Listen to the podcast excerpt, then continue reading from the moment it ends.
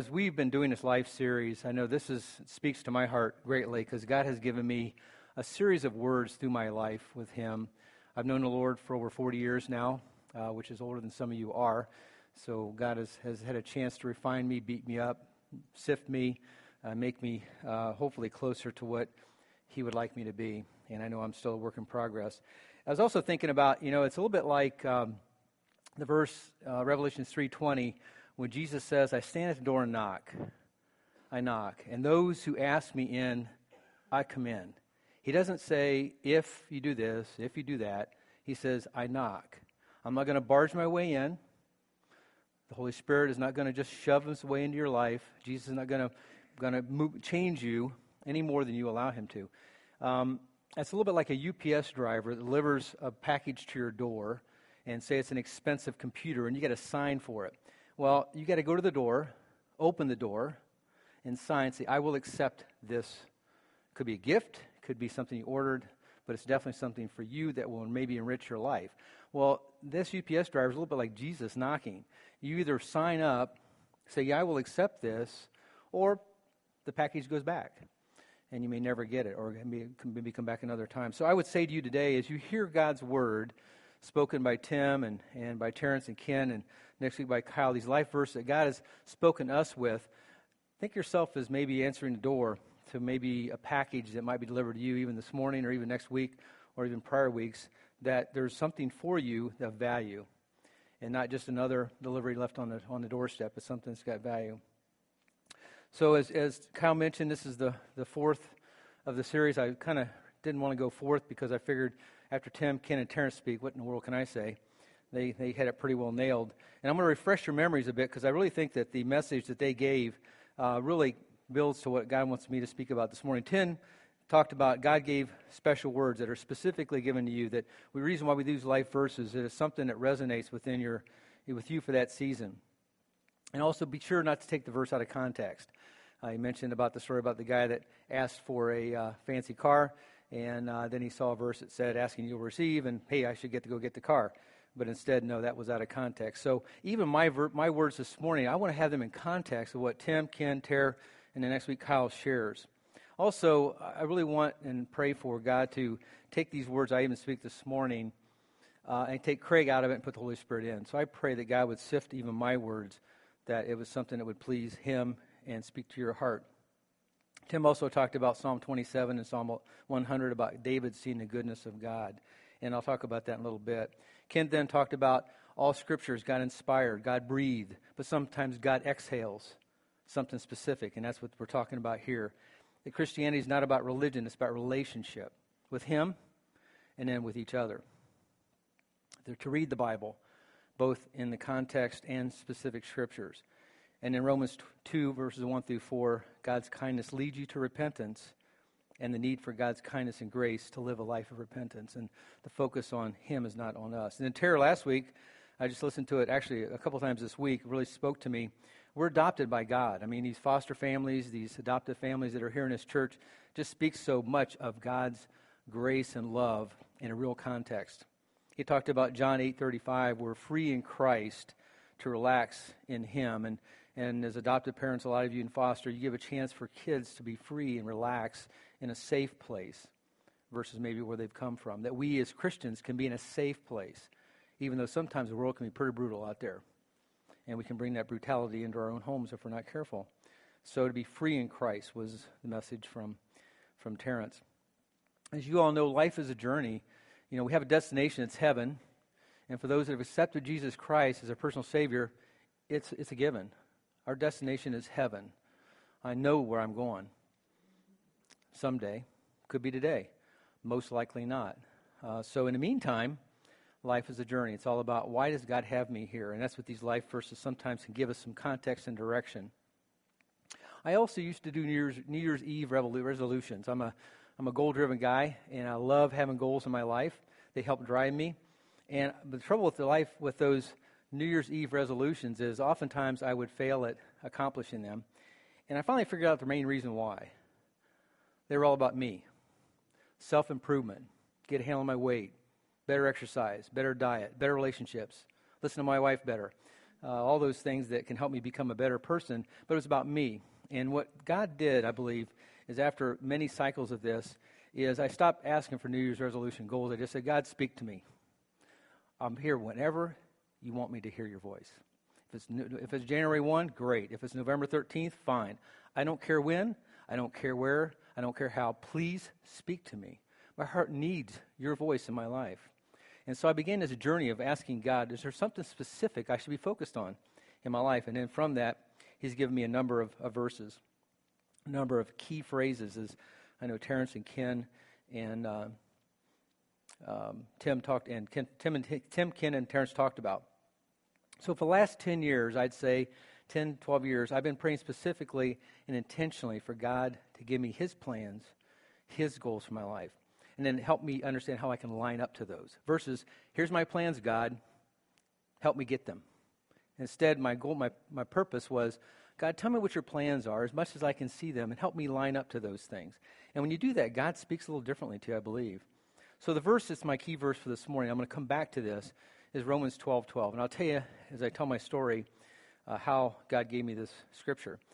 The, ver- the, the um, International Version says it this way, I believe Be joyful in hope, patient in affliction, and faithful in prayer. And uh, to quote my friend Tim Butler, we're going to unpack that a bit this morning. Uh, you think there's joy, there's hope, there's patience, there's affliction. That's not so fun. There's faithfulness and prayer. And we'll talk about what those things mean. So I'm also going to help, I guess, uh, have you journey with me a little bit of my life. The Bible says to give yourself as a living sacrifice. And uh, my goal this morning also is to um, give my life to you a little bit and inside of what's been in my heart, say the past 10 years or so that have brought me to this, this wonderful scripture, Romans 12 12. One of my other key scriptures that kind of built up to this is Romans 8 28. If you want to throw that one up there. And we know that God, for those who love God, all things work together for the, for the good for those who are called according to his purpose. I know in my heart God has good for me. There's sometimes that that can waver a bit, but I know in my heart God has good for me. So whatever hits me, whatever comes my way, God, I know somehow, somewhere, you got some good in it for me. I may not get it right now, but I, I know that's a, it's just the core key of my underpinnings. And those that know me for a while probably get sick of me quoting Romans 8:28. It says further in Romans in 38, For I'm sure that neither death nor life, nor angels nor rulers, nor things present, nor things to come, nor powers, nor height, nor depth, nor anything else in all creation, nor anything else in all creation will be able to separate us, me, from the love of God in Christ Jesus our Lord. So there's nothing, nothing. And sometimes we let things come in, be reminded that nothing can come between us and then Isaiah 42, um, God had been speaking to me a number of years back about my life, my relationship with other people. And I can be I'm a type A guy, I'm a highly goal oriented guy, as I mentioned earlier. And my goals sometimes can bowl people over and can be uh, brusque and rude. And, and so God gave me Isaiah 42. A bruised reed he will not break, and a faintly burning wick he will not quench. He will faithfully bring forth justice. I want to show that picture. So there's a reed. Um, Greg and I were joking this morning as he puts these together. He's going to thought about going out and take a picture of a reed and bending it, and so he he broke a reed for me. That was a picture of a nicely stalked reed, but he bent it for me. And then there's a there's a, a candle with a wick. And when you think about that, the word the word to me, and if God speaks to you about this, great. If He doesn't, don't worry about it. But the word God spoke to me was that I need to see people sometimes as gently burning wicks. How hard is it to snuff it? Not very hard. You could blow on it, you could pinch your fingers on it and take that little wick, or you could gently blow on it and it might actually come alive again. It might actually flame again. And so uh, God spoke to me about being gentle with people because sometimes there are just a lightly burning wick that needs a gentle, not a direct, harsh, judgmental word, but a gentle word of encouragement, maybe a gentle breeze. And in a breed that is, that is, is broken, uh, could be easily, could manhandle that thing and break it further and snap it in half. And that, again, that could be uh, someone you're talking to, someone that needs um, his word. Maybe someone who's also been rude and brusque to you. Uh, that God would say, you know what? Treat that very gently. So that was a word for me. It wasn't to judge, it was basically to back away and see that Jesus, this is spoken of Jesus, who had every right to say to any of us, Tim, get your life straight, dude, or else. Instead, he says, Tim, come to me. I love you. So, how we approach people, we need to approach them as Jesus approached people, which by and large was very gentle. And the only ones you really judge were the religious anyway, not those who were the real big sinners. So then, fast forward as my life goes on, summer of 2010, uh, God gave me a wonderful verse. I was thrilled. I knew this was for me. It's Psalm 16, verses 5 and 6. I think it should go up there. Uh, the Lord is my chosen portion of my cup. You hold my lot. The lines have fallen for me in pleasant places.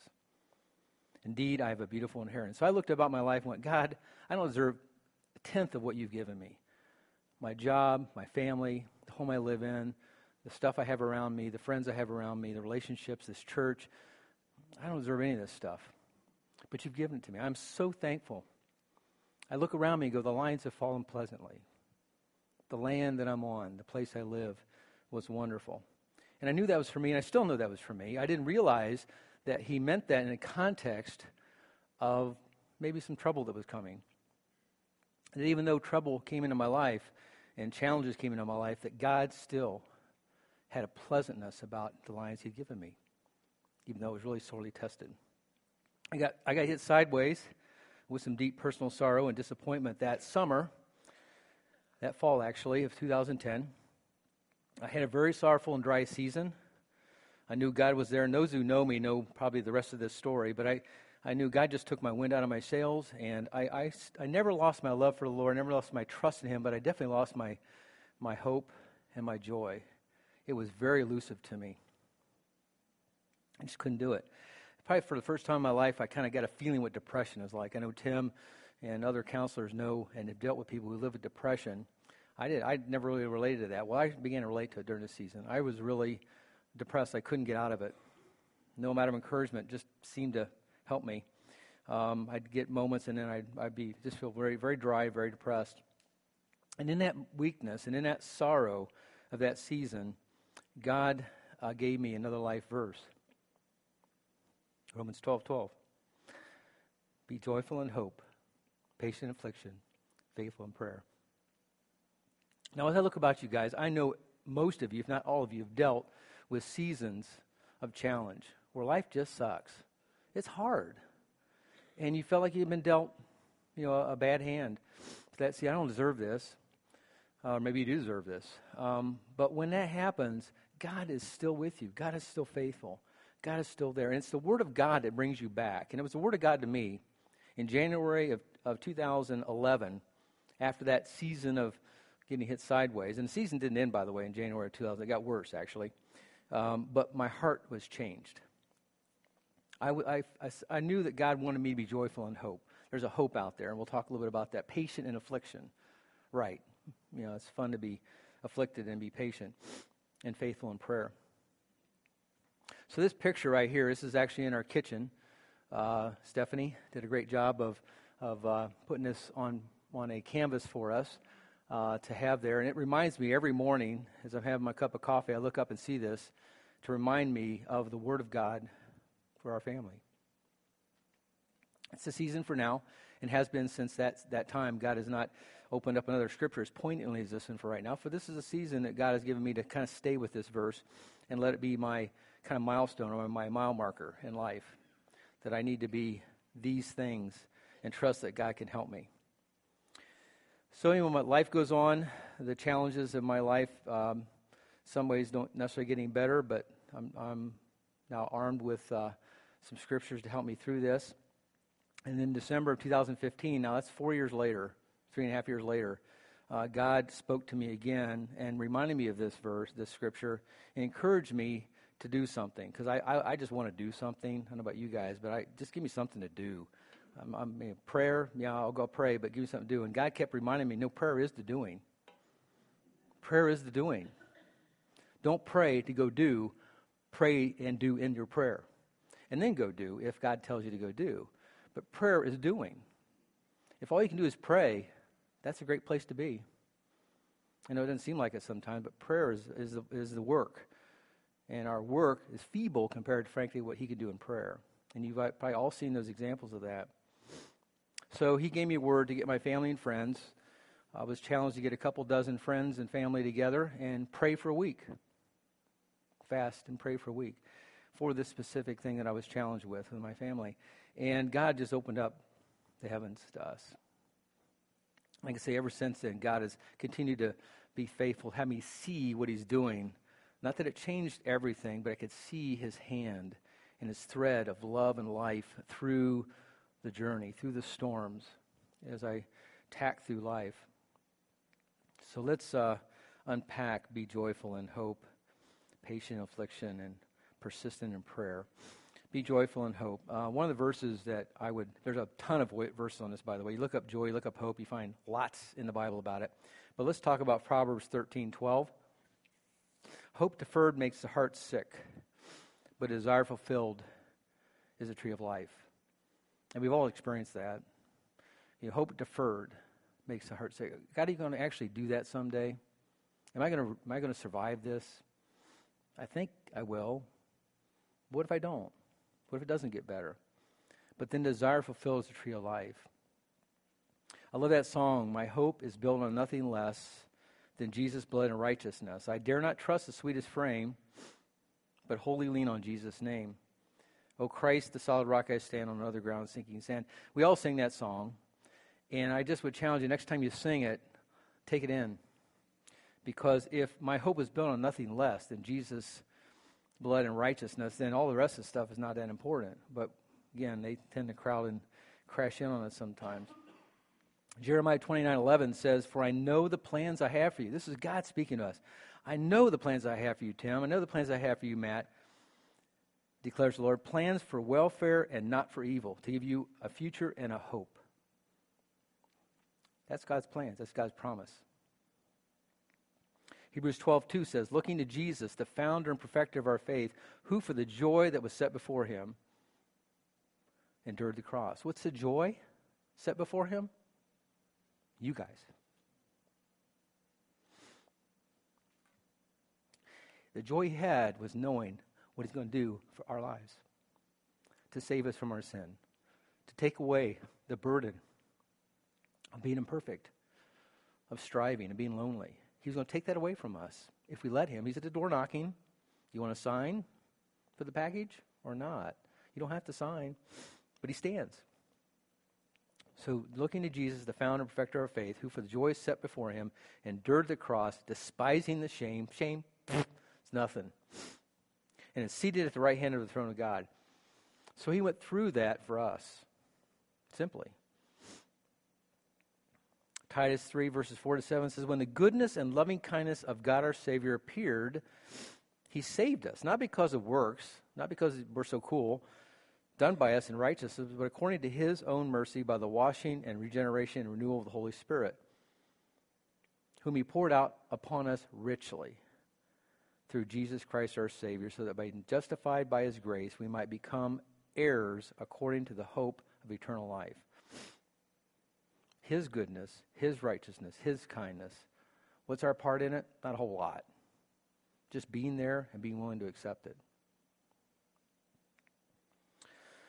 As we know from some of the scriptures, verses, and teaching we had recently, you know, monstrous things can be God's rescue for us. Jonah got swallowed by a monster and then thrown up on land. That was God's purpose for Jonah. Jonah's having trouble hearing from God. God says, I'll go to any extent. I'm going to get that man, I'm going to get him to hear me, and I'm going to get him to do my will, which will bless him and many people. I don't care what it takes. God was persistent.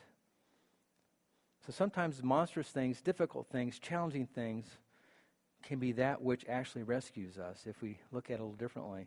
It's all about perspective. So there's one prayer I prayed, and, and I, I, this sounds trite, and those of you who maybe heard it. Um, you could easily do this not in sincerity. But um, years ago, God had me change my prayer life a little bit, where I would pray, Lord, please give me my heart's desire about X, whatever it might be, or change my heart to match your desire. I honestly don't care which. I don't care which. Deliver me from the situation, deliver me this package, deliver me this thing, or just tell me what it is that you want from me, and I'll and help my heart to understand that. So, Lord, please give me the heart, my heart's desire, or change my heart to your desire. I don't really care which. Help me to see that and content with what you've given me or have for me. So that's my uh, unpacking of joy and hope. Uh, let's talk about be patient in affliction. Or I would say, don't quit in hard times. Paul wrote the epistles where? From a nice hilltop setting in the, in the Mediterranean? No, he wrote most of these from prison. And I'm guessing Rome prison wasn't so comfortable. In fact, Paul was in prison a number of times. Um, he was touched, and so were a lot of the, the disciples. So Paul wrote this in prison. He said in 2 Corinthians to the Corinthians, For this light, momentary light affliction is preparing for us the eternal weight of glory beyond all comparison. Now, he wrote this, and he could speak it with confidence and with um, reality because he was being afflicted. He had been afflicted. He'd been challenged. He'd been um, knocked off his donkey, made blind at the very beginning of his faith. He knew what it was like for moment, what he called momentary light affliction. It's an eternal way of glory beyond all comparison. Paul's urging us here in, to be patient in times of trouble, in times of affliction. This is absolutely essential because when we become impatient in a situation, we often act unwisely and try to take matters in our own hands. I can speak to that. And apart from leadership of the Holy Spirit, we rob ourselves of God's best for us. I've had situations where I've had a solution to a problem and I've articulated that solution, written it down, ready to deliver the solution, felt it was just wonderful. Even tested it with some friends. You know, this, this looks like something God wants me to do. And I'm ready to hit the button to make it happen. And the Holy Spirit says, Stop. Don't do it. I have something different. I have something better. I thought I'd done a pretty good job. I thought I'd heard from God. I thought I'd done my work, done my homework. I read what I'd written and said, This is how do you improve on this? This is really good. And God says, That's great, except it's not what I got. There's a verse in the Bible that says, A word spoken in the right place is like an apple of gold in a setting of silver. I would reverse that and say, A word spoken wrongly is like a rotten apple in a setting of crap. And I know I've delivered probably both. So, I mean, when you get an idea of how to resolve something in affliction, I got a resolution to this affliction, this problem, this situation. Seek the Lord, seek the Bible, seek friends. Be open to God giving you a different plan than maybe the really cool one you've developed. That may be a really good one. Could be awesome. It's just not what He wants. And He's got a better plan for you. We have to remind ourselves that we simply can't improve on the plans that God has in store for us. We need to act upon the plans God has in store for us. Submit your plans to me, he says, and I'll, I'll direct your steps. So if God says to go this direction, you go that direction. If He says take a right, you take a right. You know, you may not, you may be going away from where you think you're supposed to go, but you're tacking back to finally get to destination. God's got a better way, oftentimes, in fact, always. And I have a quote here that it takes a village to it takes a village to live a life. Don't go it alone. Lean on your brothers and sisters in Christ. And I know you've heard this phrase, life's like a bowl of cherries. There's a lot of pits, right? There's a lot of trouble in life, and don't do it alone. Use the Word of God and your friends to be patient in affliction. Don't just try to solve it. Don't just try to fix it. Don't try to run from it like Jonah did. Weigh in. Press in. Hebrews 6:12 says, "Imitate those who through faith and patience inherit the promises. Be determined to lay hold of your share of the promises of God by exercising patience in times of tensions and trouble." By the way, if I didn't start out saying this, I should have. Um, you know, these words, and uh, as I'm even speaking them today, I really pray that it's the Holy Spirit speaking them, not Craig Dixon. These are part of my life's experiences. Hopefully, hopefully they're helpful to you. Um, but I really want to decrease so that Christ can increase. And that, that's something that doesn't come easily for type A guys like myself. So I'm speaking these things very aggressively to you. Let God season them in your own heart. Let Him use them as He will in your life, as He has in mine. Okay, the last point is be faithful or persistent in prayer. As I mentioned earlier, prayer is not just a prayer is to work, prayer is the work. I have to say it to myself every morning. Prayer is the work because it really is prayer that undergirds what we do. Someone once said that the greatest sin is prayerlessness. Too often we miss out on seeing God show up in a situation in a mighty way because we failed to pray. It's not punishment from God, it's just the way it works. God's ways work, period. They work. You pray, God enters in. If you don't pray, God still enters in, but he's you pray, God, you set the pattern of life. You, God hears from you. How do I know God hears from you? There's a couple stories in the Bible that encourage that. We'll talk about in a second. First Thessalonians 5, verse 16, 17 says, Rejoice always, pray without ceasing. How do you do that? How I do it? I can't honestly say I'm praying every minute of the day, but I can honestly say I'm praying probably at least multiple times every hour of the day that I'm awake. When I run, I'm talking to God often. When I'm at home, I'm talking to God often. God, what do you think about this? God, please be with me in that. Help me understand your ways. A, a conversation with God is what prayer is all about. It's a, it's a two way conversation. I speak, He listens, and often, if you're listening, He speaks back to you. He gives you direction. Rejoice always in that and pray without ceasing. Give thanks in all circumstances, for this is the will of God in Christ Jesus for you. That's out of 1 Thessalonians. Then there's the parable of the widow and the unrighteous judge. I love this story. I'm just amazed that it's in here. I'm blessed by it. Uh, here's this, I'll read it Luke 18, 1 through 6. And he told them a par- parable, Jesus, to the effect that they ought to always pray and not lose heart. And here is that story. He said, In a certain city there was a judge who neither feared God nor respected man. And there was a widow in that city who kept coming to him, saying, Give me justice against my adversary. For a while he refused. But afterward he said to himself, Though I neither fear God nor respect man, yet because this widow keeps bothering me, I will give her justice, so that she will not beat me down by her continual coming. And the Lord said, Hear what the unrighteous judge said, and will not. Uh, let me see, uh, lost my place here. I'm sorry for a second here. I got um, blurry vision here. And the Lord said, Hear what the right, unrighteous judge said I will not give justice to his elect. Will I not give justice to the elect who cries to him day and night? Will he delay long over them? I tell you, he will give justice to them speedily. Nevertheless, when the Son of Man comes, he will find faith on earth. We're an instant generation. We can get we can find anything we want pretty quickly on our little iPhones, our Galaxy devices, our computers, quick access. We can get instant instant results. This this widow was persistently bothering this judge, and I don't think it was probably in a in a day. It's probably over multiple days. She continued to come and say, "Please hear my case. Please hear my case. Please hear my case." And he ignored her, and finally he said, "Okay, I'm just tired of you." And so Jesus gave us example to say, "Do not grow weary, asking, seeking." For the judge, the judge in heaven, to hear your voice don't grow weary. Be persistent in prayer. Don't give up. Even though you, I prayed this prayer enough. No, you have not. Just continue. As God puts on your heart as a burden, continue to pray. Continue to seek Him. And don't feel like you need instant results. I know in my life, I, this chronology of some things that happened with me from when God spoke to me when I saw what He was doing is four or five years later. You know, um, it didn't happen like next week. We demand instant results, and we often get them. But that's not often God's way. Some Christians are worried about praying too hard and long for certain things because the answer doesn't come in a reasonable time. They fear that they're out of God's will.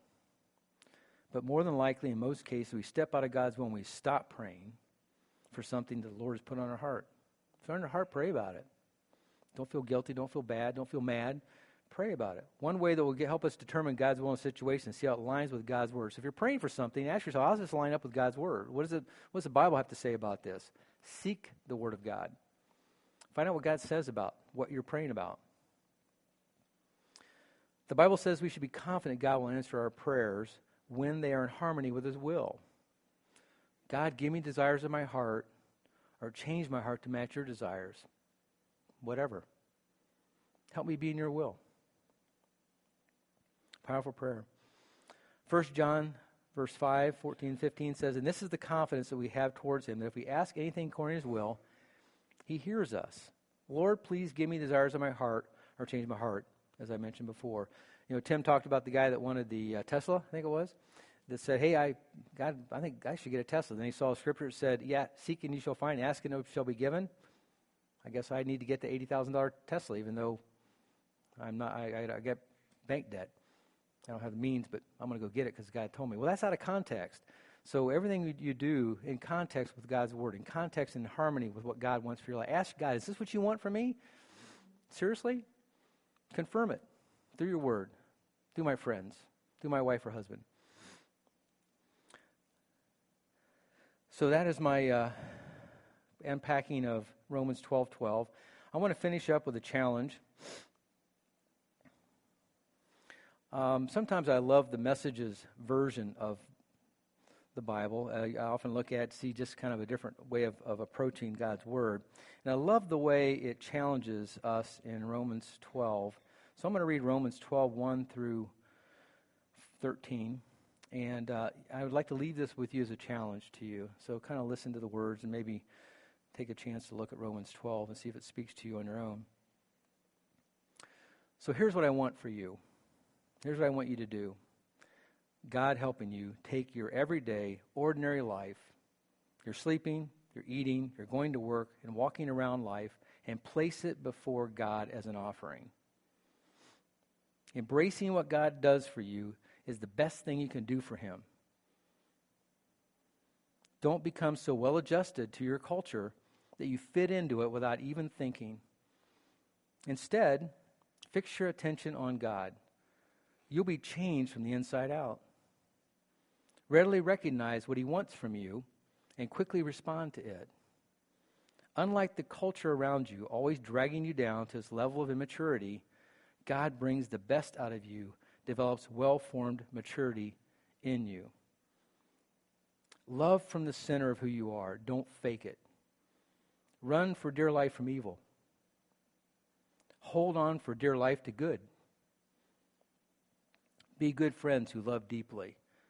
Practice playing second fiddle. Don't burn out. Keep yourselves fueled and aflame. Be alert servants of the Master, cheerfully expectant. Don't quit in hard times. Pray all the harder. Help needy Christians be inventive in hospitality. Lord, I just thank you so much for this day. I thank you, Lord, for the opportunity that we have to hear your word. Lord, we, we want to be the ones that sign at the front door to the package you deliver us to, God, to receive what you have for us, Lord. Lord, we confess that our flesh often gets in the way and that we have our own solution, our own ways of doing things. But Lord, we today decide that we want to follow you and your word, to be joyful in hope patient in affliction, and persistent in prayer. In Jesus' name, amen.